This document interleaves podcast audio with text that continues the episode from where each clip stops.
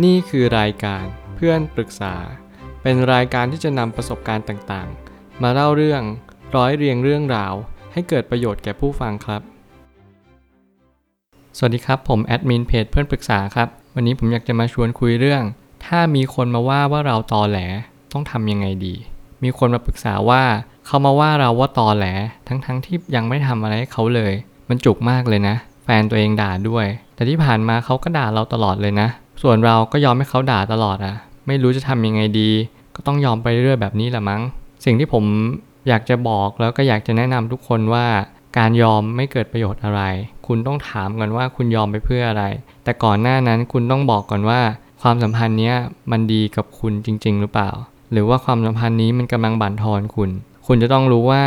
การที่เขามาว่าว่าคุณตอแหลเนี่ย คุณตอแหลจริง ๆ หรือเปล่า หรือว่าคุณไม่ได้ตอแหล สิ่งที่สำคัญเลยคือ คุณอาจจะต้อง เท้าความด้วยว่าคุณเป็นคนยังไง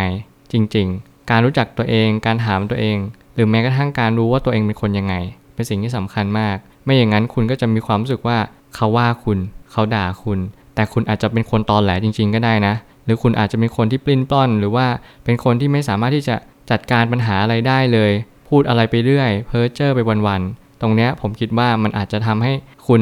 แก้ไขและปรับปรุงตัวเองได้ ถ้าเกิดสมมติเขามาพูดแบบนี้ อันนี้คือในกรณีที่คุณเป็นคนไม่ดีจริง ๆ แต่ถ้าเกิดสมมุติว่าคุณเป็นคนดี และคุณไม่ได้เป็นคนตอแหล บอกเลยก็แสดงความดีใจด้วยว่า คุณก็ไม่ต้องไปสนใจว่าเขาจะพูดยังไงกับคุณ เอาเป็นว่าคุณก็ต้องจัดการความรู้สึกตรงนี้ว่า เขาจะพูดยังไงก็เรื่องของเขา เพราะว่าคุณไม่ได้เป็นแบบนั้นกฎง่ายๆมีแค่ 2 อย่างก็คือ อะไรที่มันเป็นคุณ คุณแค่น้อมรับแล้วก็นำมาพิจารณา แต่เกิดสมมุติว่ามันไม่ใช่คุณ คุณแค่ปัดมันทิ้งไป ถือซะว่าเขาไม่ได้พูดอะไรกับคุณเลยก็ได้ ตรงนี้มันเป็นจุดที่สำคัญที่ทำให้คุณมีความสุขในชีวิต คนด่าคุณก็ถือซะว่าเขาชี้ทางออกให้คุณก็แล้วกัน ถ้าเกิดคุณไม่รู้ว่าคุณจะต้องจัดการปัญหานี้ยังไง มันก็จะยากมาก ๆ ที่ทำให้คุณมีความสุขในชีวิต ถือซะว่าคุณก็ต้องปรับเปลี่ยนมุมมองในบางเรื่องของเรื่องเรื่องนี้ ไม่เช่นนั้นคุณก็จะมีความทุกข์กับมันมาก ๆ บางครั้งคุณจะต้องจัดการปัญหาให้ถูกทาง อย่างเช่น คุณต้องจัดการยังไง เมื่อไหร่ก็ตามที่คุณเจอสิ่งที่เขากำลังคุกคามคุณ ไม่ว่าจะเป็นเพื่อนหรือว่าเป็นแฟนก็ตาม รือคนอื่นๆ ก็เช่นกัน มันไม่ได้จำกัดว่าเขาเป็นใครหรอก แต่มันอยู่ที่ว่าสิ่งที่เขาพูดน่ะมันเป็นไปเพื่อต่อยอด หรือมันเป็นเพื่อการกดดันให้คุณแย่ลง ตรงนี้คุณต้องแยกให้ออก แล้วก็มันไม่อยู่ที่ว่ายอมหรือไม่ยอม แต่อยู่ที่ว่ายอมไปเพื่ออะไร คุณต้องตั้งคำถามกับชีวิตขึ้นมาว่า คุณยอมเนี่ย คุณยอมไปเพื่ออะไรกันแน่ บางครั้งคุณอาจจะไม่รู้หรอกว่า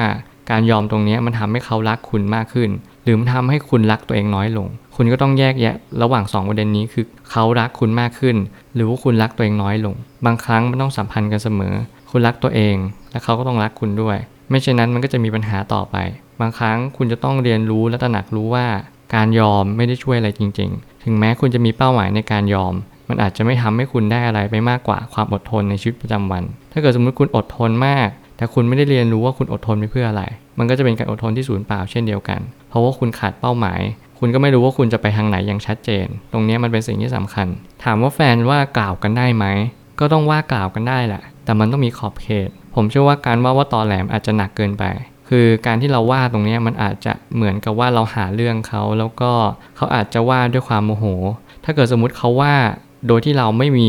มูลเหตุเลยที่เขาต้องว่ากล่าวแบบนั้น ผมว่าคุณก็ควรออกห่างจากความสัมพันธ์นี้ เพราะวาความสัมพันธ์นี้ค่อนข้างที่จะไม่เป็นประโยชน์ต่อตัวคุณ แถมมันบั่นทอนความรู้สึกของคุณด้วย บางครั้งคุณจะต้องเรียนรู้ว่าให้ออกห่างจากคนที่ไม่ดี และให้เข้าใกล้กับคนที่ดี สิ่งที่สำคัญเลยคือ คุณจะต้องตระหนักรู้เรื่องนี้จริง ๆ ไม่อย่างนั้น คุณก็จะไม่มีความสุขในความสัมพันธ์ แล้วคุณก็จะผ่านไปถึงความสัมพันธ์ครั้งหน้าด้วยว่าความสัมพันธ์ครั้งหน้าเนี่ยมันจะต้องแย่แบบนี้แน่ ๆเลยนะ หรือแม้กระทั่งคุณจะไม่มีความสุขกับการที่คุณมีชีวิตคู่ เพราะว่าคุณได้ตัดสินว่าความสัมพันธ์มันไม่ดีตลอดไป บางครั้งการที่คุณเลือกคบคน หรือคุณควรออกห่างจากความสัมพันธ์บางประเภท มันเพื่อตัวคุณในระยะยาว คนบางคนที่สุขภาพจิตไม่ค่อยดี อยู่ไปด้วยอาจจะทำให้เราแย่ลง คุณก็ต้องรีบออกมาจริง ๆ ไม่ควรทน เพราะว่าทนไปก็เท่านั้น ถ้าไม่รู้จะทำยังไงให้มีสติก่อนเริ่มความสัมพันธ์เพราะคบไปมันก็จะสับสน คุณจะต้องรู้ว่าความสัมพันธ์ที่ดีคืออะไร และความสัมพันธ์ที่ไม่ดีคืออะไร ถ้าเกิดสมมุติว่าคุณไม่รู้ว่าความสัมพันธ์ที่ดีคืออะไร คุณก็ต้องหาหนังสือมาอ่าน